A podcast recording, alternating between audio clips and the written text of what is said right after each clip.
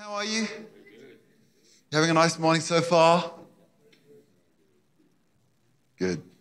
Let's say no. I'll cry. Okay, let's dive in. So I started last week with, with some of Jesus' very, very closing final words.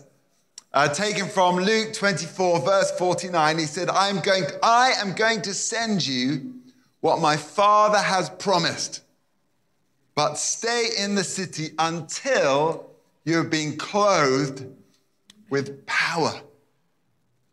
Enduo dunamis. The promise that we would be endued, that is clothed, endued, anointed with dunamis. This inherent uh, and indwelling and dynamic Holy Spirit power. With that comes the expectation that our Christianity should not be powerless, but powerful. That we should wear a, a mantle of, of anointing and authority. And that only enduo dunamis can, can we truly be fruitful and multiply. We said last week that, that Jesus' target all along was to get the Holy Spirit into our hearts so that we could be transformed from powerless, godless, sin ruled life into a radical new way of living. That we could be transformed, if you remember, from, from well intentioned but frustrated. Anyone else ever lived kind of well intentioned but a frustrated Christian life? He wants to transform us into living an empowered Christian life. And that's what this new series is all about. Today's message is, is Jesus and the Spirit. As always, I don't know about you, I was taught that Jesus was, was my perfect example. He is, he is the pattern, he, he is our precedent, he is our example. Bill Johnson described Jesus as perfect theology. And Jesus models or modeled, models the, the spirit led ministry that we aspire to. And that means that, that for us, if we want to live clothed with power, then the key is, is to understand and then to imitate Jesus' relationship with the Holy Spirit. That's the plan. That's where we're going this morning. Let's dive in. I think we had this verse last week, but, but in Acts chapter 10, Peter is at Cornelius' house. And as part of his exposition there, he gives a, a beautiful one verse, one line summary of Jesus' ministry. It's Acts 10 38. It says, And you know that God anointed Jesus of Nazareth with the Holy Spirit and power then Jesus went around doing good and healing all who were oppressed by the devil, for God was with him. That little nugget of a verse contains within it three crucial teaching points, really. Number one, it contains Jesus' ministry mandate. He went around doing good, he went around healing all those who were oppressed, depressed, possessed by the devil for God was with him. It also gives us a clear uh, statement, if you like, of, the respective roles of, of the Trinity, as we'll see in just a minute. And the third thing it, it does, it reveals our model for ministry, which is anointed with the Holy Spirit and with power. So I said this verse shows us the, the respective roles of the three members of the Trinity. The Father, God the Father is the source. He is the one who appoints and he is the one who anoints. Jesus then, Jesus many things. Jesus is the precedent. He, he is the model. He, he is the, the pattern. He is, of course, the word made flesh. And then the Holy Spirit is the, is the manifester. He is the presence and he is the power. So we see that, that the Father is the anointer, Jesus the anointed. Christos, Christ means anointed one. And the Holy Spirit, He is the anointing. The Father is the anointer, Jesus was the anointed, and the Holy Spirit is the anointing. The Father calls, Jesus enacts, and the Spirit enables. So we see in Acts 10, verse 38, the Father, who is the source, the one who appoints and anoints, he appointed Jesus, the precedent, to do good and to heal. That's his ministry mandate. And he did so under the anointing and the empowerment of the Holy Spirit, who is the manifester. That's the model. The model is that the Father appoints us as his ambassadors with delegated kingdom power and authority. Jesus, of course, set that, that perfect example for us to follow. And what we need is to learn how to operate enduo dunamis in the presence and power of God the Holy Spirit. Now, there's a key point that I want, want you to get this morning, and it's this that Jesus came to earth as a man and operated under the power of the Holy Spirit. Jesus came to earth as a man and operated, ministered, functioned under the power and influence and leading and anointing of the Holy Spirit. It's a wonderful passage in Philippians chapter 2, which I'm sure you're familiar with. Verse 7 says this When the time came, he, that is Jesus, set aside the privileges of deity. A couple of verses, versions talk about he, he emptied himself. So Jesus emptied himself and took on the status of a slave, became human. In other words, Jesus came from heaven to earth and he emptied himself and he lived as one anointed. Emptied of what? I hear you ask. Well, Jesus was not emptied of his divine character.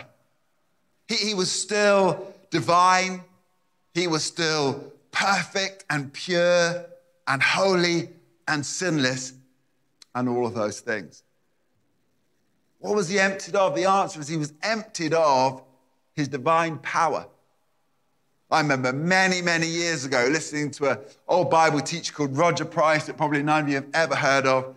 And he preached a series on this and he talked about the, the three O's the omniscience, the omnipresence and the omnipotence of God. The fact that God is all knowing, the fact that God is all present, able to be in all places equally at the same time, and that God is omnipotent, that all power belongs to Him, that there is nothing beyond His reach or grasp or power.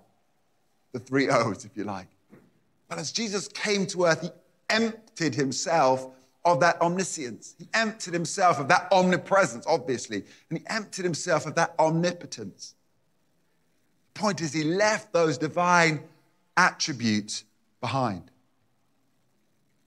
Here's the question If Jesus came to earth as a man, if he emptied himself of that divine power, if he limited himself to the constraints of this world, how then did he operate?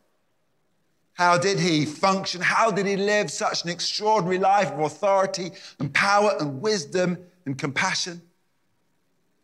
The answer is it was the anointing of the Holy Spirit that gave him his power.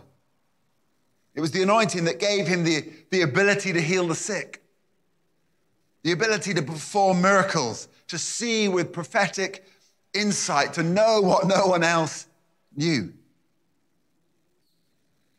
key point again is that Jesus ministered from spirit empowered humanity rather than from his pre incarnate divinity. And you know what? If Jesus had operated out of divinity, We could have kind of shrugged our shoulders and said, well, hey, that rules me out. Mean, after all, we don't have the three O's. You know, I, I don't have perfect character. We're well aware that we have significant flaws, that, that we carry baggage, that we mistake, make mistakes more often than we care to admit. But you know what? We do carry that anointing. We just need to learn how it works. And here's the good news Jesus gave us a perfect demonstration of anointed ministry. Here's the big idea, I think. If Jesus depended, as we'll see, so completely on the Holy Spirit, how much more should we? I don't know about you, that sounds pretty obvious to me. I don't know about you, I am well aware of my own limitations, but I've also had a glimpse. I also recognize the call and commission that God has put on us as his followers. And I also sense an urgency of stepping into what God has purposed for us. So, if all that's the case, and I think it is, what can we learn from Jesus about what spirit indwelt, spirit empowered, what enduo dunamis looks like? What can we learn from Jesus? Here's the plan this morning. Two things really. First of all, we're going to look at Jesus' relationship with the Holy Spirit. Do that quite quickly. And then the second one is we're going to ask how we ourselves, how we too, how we as his people, we as his church can cultivate a similar relationship with the Holy Spirit to one that Jesus had. That's the plan. So, do the first one, look at Jesus' relationship. We're going to take a quick, lightning quick tour through the Gospels, starting in Luke chapter 3, verse 21. One day when the crowds were being baptized, Jesus himself was baptized. Remember this scene? as he was praying, the heavens opened and the Holy Spirit in bodily form descended on him like a dove. And a voice from heaven said, You are my dearly loved Son, and you bring me great joy. I think it's important to notice that Jesus did not start ministering. Jesus was about 30 years old at this stage, right? Jesus did not start his ministry until he'd received his anointing. You know, I'm pretty confident that, that the childhood Jesus was not performing those apocryphal miracles, you know, turning lumps of clay into doves and those kind of things. And the childhood Jesus, yes, he was still God. Yes, he was still pure and holy, he was still sinless, but he had not yet been anointed happens in that passage in Luke chapter 3 as the Holy Spirit descends on him in bodily form. Then from Luke 3, we go into Luke 4. Luke 4, verse 1 Jesus, full of the Holy Spirit, left the Jordan and was led by the Spirit into the wilderness, where for 40 days he was tempted by the devil. Then the next 10 verses or so, we have the account of that temptation. And at the end of that 40 day experience, whatever it was that Jesus was doing there in the wilderness, verse 40, it said, Jesus returned to Galilee, was full of, he was led by. Now it says he's in the power of the Holy Spirit. And news about him spread throughout the whole countryside. And here's Jesus said in that example that we've talked about. Jesus, we see Jesus here full of the Holy Spirit. We see Jesus led by the Holy Spirit. We saw Jesus returning in the power of the Holy Spirit. So our target too is, is to be full of, to be, to be led by, to, to operate in the power of the Holy Spirit. Then, of course, in Luke chapter 4, he went, he went to Nazareth and he went straight to the synagogue where he was handed the scroll of the prophet Isaiah, if you remember. Ah, and he unveiled, he read and he unveiled his ministry mandate right there. Luke 4, verse 18, he said, The Spirit of the Lord is on me because he has anointed me to proclaim good news to the poor. He has sent me to proclaim freedom for the prisoners, recovery of sight for the blind, to set the oppressed free, to proclaim the year of the Lord's favor. He scrolled, closed up that scroll, and in verse 21 it said, Today this scripture is fulfilled right here in your hearing. That um, little, little passage there, quoting Isaiah 61, it parallels Acts 10:38, which is where we started, I think. We see Jesus anointed by the Spirit. Jesus anointed to preach and to set free. Jesus anointed to heal and to deliver. In other words, we see Jesus ministering not in divinity, but we see him ministering in spirit empowered, anointed humanity. Then, of course, through the rest of the gospel accounts, which we don't have time to unfold this morning, we, we see there Jesus skillfully ministering as one anointed in every single story. Now, for us, 21st century Christians, we rely on the gifts of the Holy Spirit that we can read about in 1 Corinthians 12, 13, and 14, particularly chapter 12. You know, we'll perhaps see these a few weeks down the line, but there were, there were nine gifts of the Holy Spirit. Three were power gifts, and three were prophetic gifts, and then three were utterance gifts. The point I want, I want you to get is that Jesus flowed, Jesus flowed freely and perfectly and purely in all of those gifts. I'll give you four really quick examples.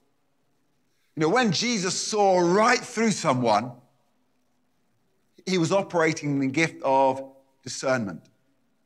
Example, Mark 12, sorry, Mark 2, verse 8. Jesus said Jesus knew immediately what they were thinking. If Jesus knew, number two, if Jesus knew the, the details of, of people's circumstances that he had no right to know, Jesus was operating in what we call the word of knowledge. Famous example, John 4 16, the woman, Samaritan woman at the well, go and get your husband, Jesus told her. I don't have a husband, the woman replied. Jesus said, You're right. You don't have a husband, for you have had five husbands, and you aren't even married to the man you're living with now. You certainly spoke the truth. Sir, the woman said, You must be a prophet. Thirdly, of course, many, many times you see Jesus operating in, in gifts of healings, and in the Greek there in 1 Corinthians 12, it's gifts plural and it's healings plural. Example, we John 9, 6, and 7. Then he spit on the ground, made mud with the saliva, and spread the mud over the blind man's eyes. Word to the wise only do that when the Holy Spirit tells you. Verse 7, he told him, Go, and it's have some fun, I guess. Uh, he told him, Go wash yourselves in the pool of Siloam. So the man went and washed and came back seeing. Jesus operating there, anointed in, in, the, in a gift of healing. And then the fourth one will be the gift of prophecy.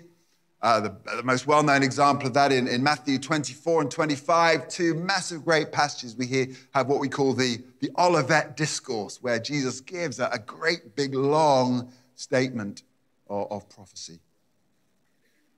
And, and the point I'm trying to make with that is, is we see Jesus skillfully ministering as one anointed in every single story, in every account, in every miracle we see him flowing seamlessly in the gifts of the Holy Spirit, operating what we like to call naturally supernatural. It was natural to him. He just flowed with the Holy Spirit.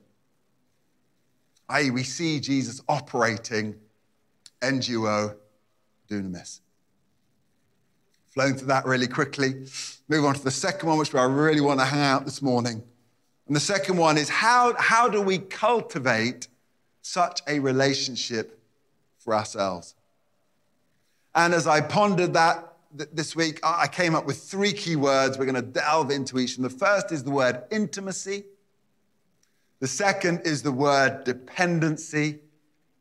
And the third is the word curiosity. And if you don't mind me meddling with you a little bit this morning, I'm going to challenge you just a little bit in all of those three areas. And the moral of the story is here we have three pursuits that should lead us into the kind of relationship with the Holy Spirit that Jesus had intimacy and dependency, curiosity.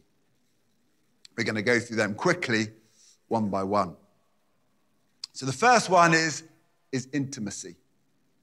We see Jesus investing in an intimate and a personal and a practical and a continuous relationship with the Holy Spirit. For example, we repeatedly see Jesus breaking away from the crowd, separating himself from his disciples, and going up the mountain. Withdrawing, if you like, from the hurly burly, taking time out to fellowship with God. Luke 5, verse 16, it said, Jesus often withdrew to lonely places and prayed. Mark 1:35 very early in the morning while it was still dark Jesus got up and went off to a solitary place where he prayed. Wonder what was Jesus doing out there on the mountain side? Well, for me, a whole bunch of verbs come to mind. And I'm sure he was praying. I'm sure he was consecrating. I'm sure he was submitting. I mean, Jesus taught his followers to pray, Thy kingdom come, Thy will be done. I'm sure Jesus was asking. I'm sure he was listening. Sure he was perceiving. I'm pretty confident he was preparing for what lay ahead. Come on, Father, what's, what's, what's the plan today? Where are we going? What am I going to find?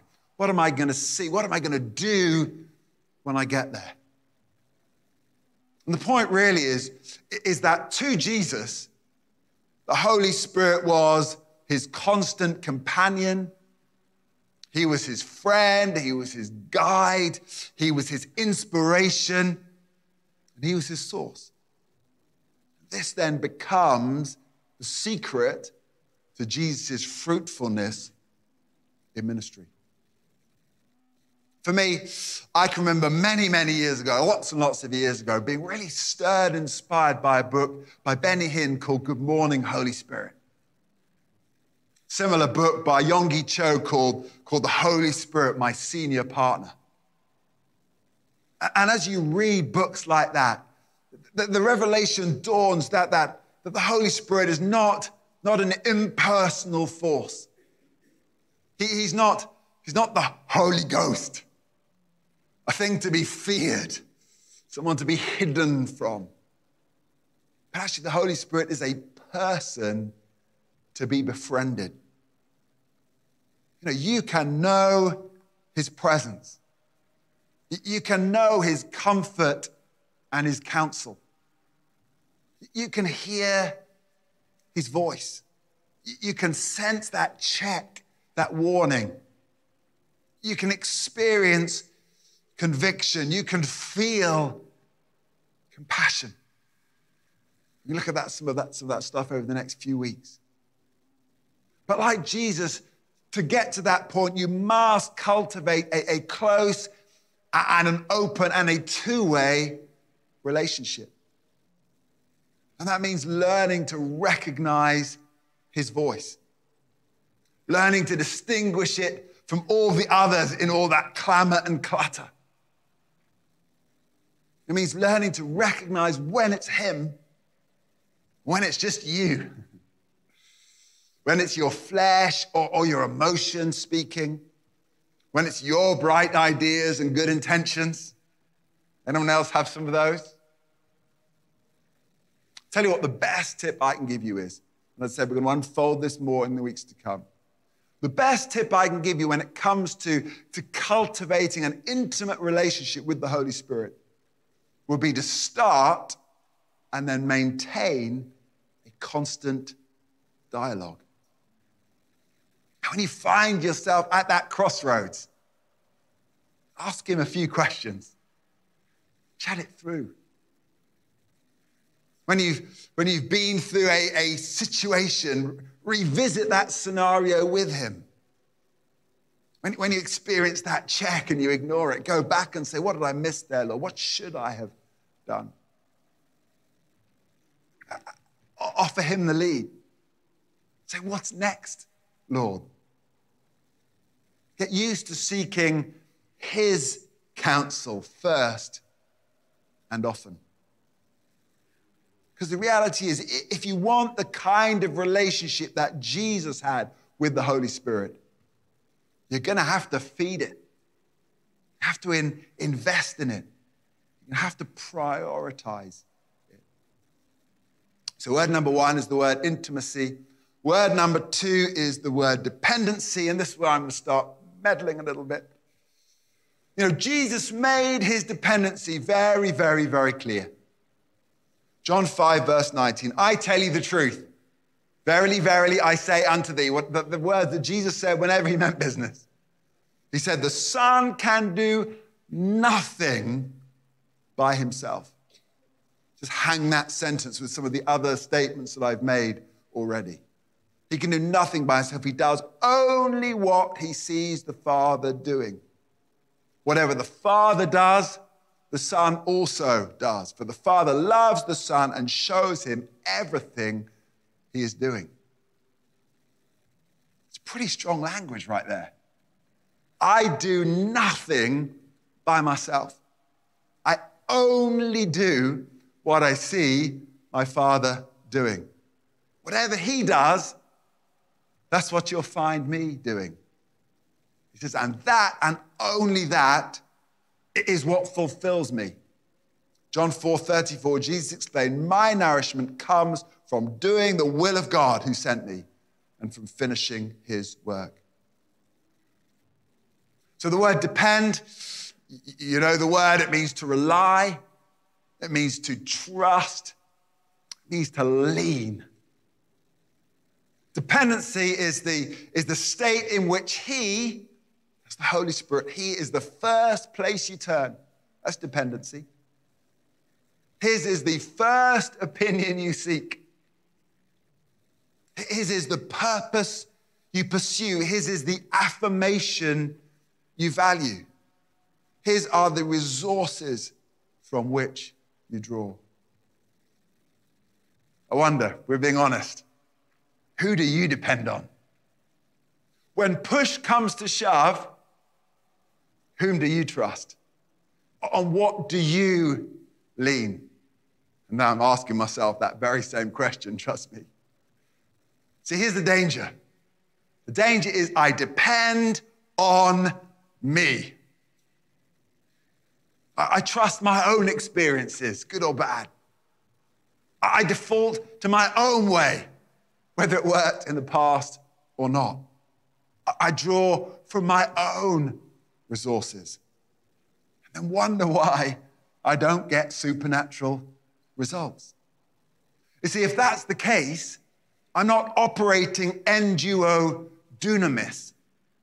I'm operating enduo Jamie miss.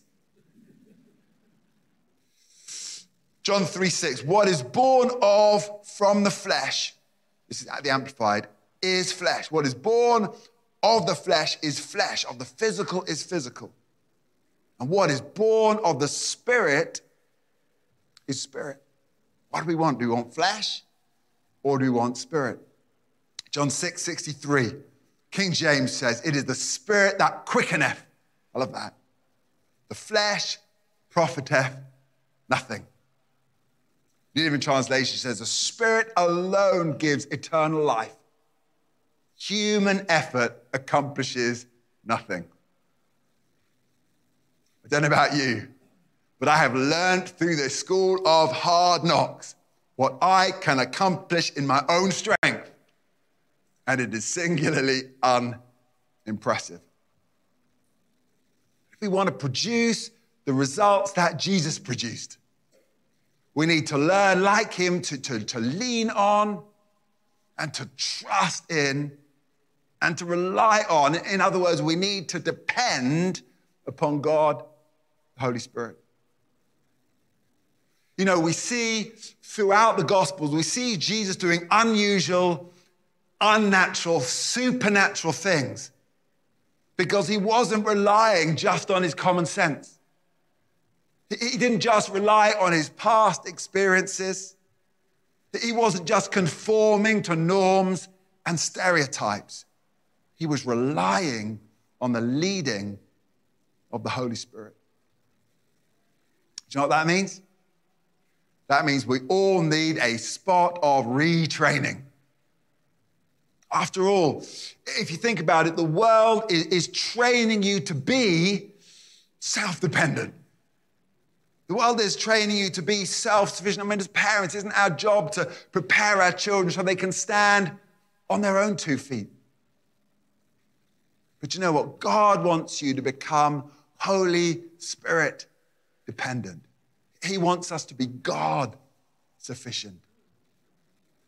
Reality is, this is a difficult journey for us. This will require some Romans 12, 2 renewing of the mind. That there will need to be some unlearning of our own ways and relearning of the ways of the Spirit. But you know what? We're aiming at a different target here. We're aiming at clothed with power. We're not aiming at clothed like everyone else. We're not aiming at unrecognizable from the world. We're not aiming at the most comfortable outfit that I can find. We are aiming at enduo dunamis. Okay, number three, we're nearly there. Number three is the word curiosity. Here's the challenge Are you stuck in a rut? Doing what you've always done? Or is there more? The danger is we, we get so used to doing it our way, the natural way, the same way as everyone else is doing it, that we completely miss what the Holy Spirit wants to do. Teacher John Osteen said, said that compassion is the Holy Spirit jumping up and down on the inside of you, saying, Let me out. I've got gifts to give that person. So here's the question Is there, John 6 63 King James, is there a quickening in here? Is there something stirring? Is there a pull that you can't resist? Is there a flash of inspiration? The sort of idea that's far too bright to have come from my rather small, finite brain.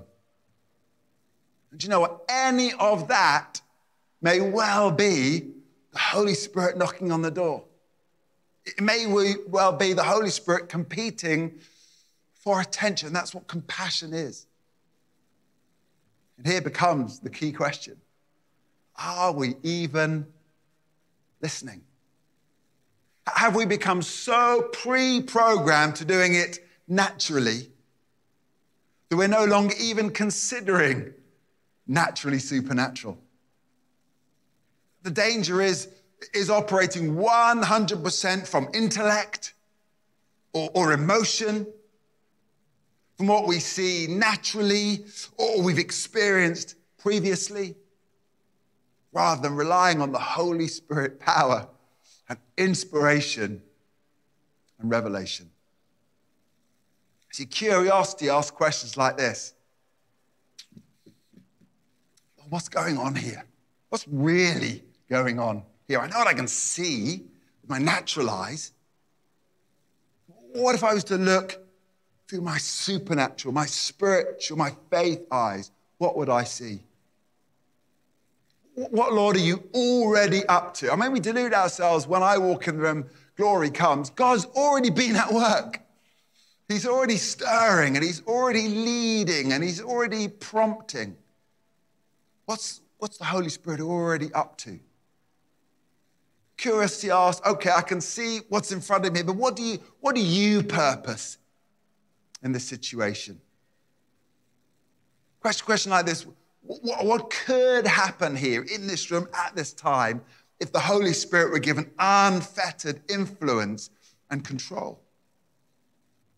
And another great question to ask is, is Lord, do you have gifts?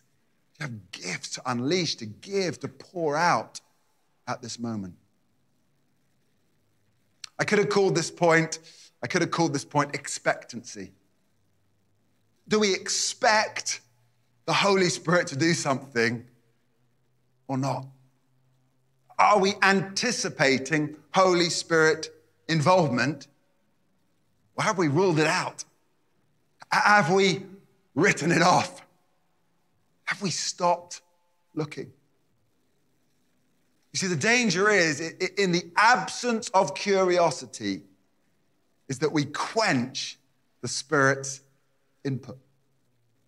Remember that little verse, 1 Thessalonians 5:19 says, Do not quench the Spirit. New Living Translation says, Do not stifle the Spirit. The Amplified says, Do not suppress or subdue the Spirit. Here's the question Do we inadvertently keep the door shut? Or maybe even slam the door shut? Or maybe not even realize there is a door at all? Maybe we open it, just open it ajar, just a tiny bit, a safe distance, so that nothing too radical can get through. You know what? If you take the radical and the unusual and the supernatural out of the Bible, frankly, there's not a lot left. The Holy Spirit told David to confront Goliath with a sling and a few stones. The Holy Spirit told Gideon to charge at the Midianites with, with lanterns in, in clay jars. The Holy Spirit told Daniel to keep praying while King Darius was starving his lions. The Holy Spirit told Jesus to spit on the ground, make a sludge, rub it in the blind man's eyes. The Holy Spirit told Jesus when confronted with the, the beggar at the temple great gate called Beautiful, he told him to say, Silver and gold do I not, I'd have none, but such as I have give I thee.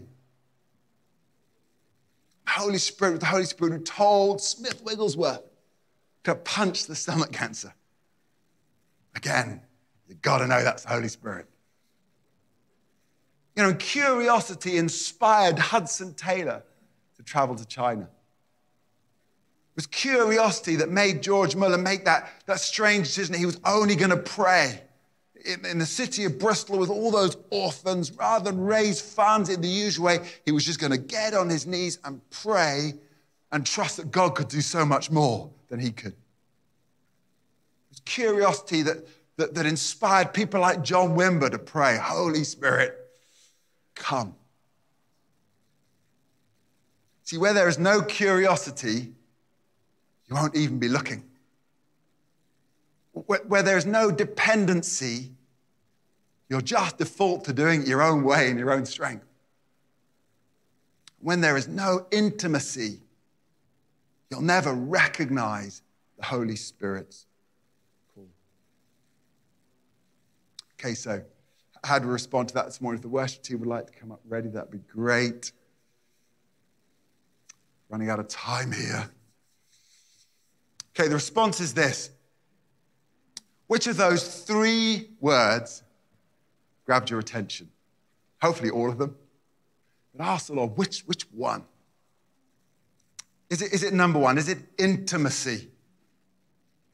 Do you need to invest in cultivating that closeness of relationship with the Holy Spirit? I'm sure that for some of you, for many of you this morning, you've heard a call. Holy Spirit saying, Come closer. Come closer. Come walk with me. Come explore what that relationship might look like and where it might take you. So, is it number one, intimacy? Is it number two, dependency? Do you need to merely stop doing your own thing and start leaning on the Holy Spirit? So that's where I'm kind of meddling a little bit. But it's a good question to ask the Lord this morning. Have I become too self dependent? Do I need to become more Holy Spirit dependent? And the answer to that question is Yes. Maybe that's what the Lord's been stirring this morning. And then the third one is, is this word curiosity. Do you need to have a conversation with the Lord this morning? Do you need to open those spiritual eyes? Do you need to, to ask leading questions? Do you need to, to start that dialogue with the Holy Spirit in the pursuit of the more of the Lord?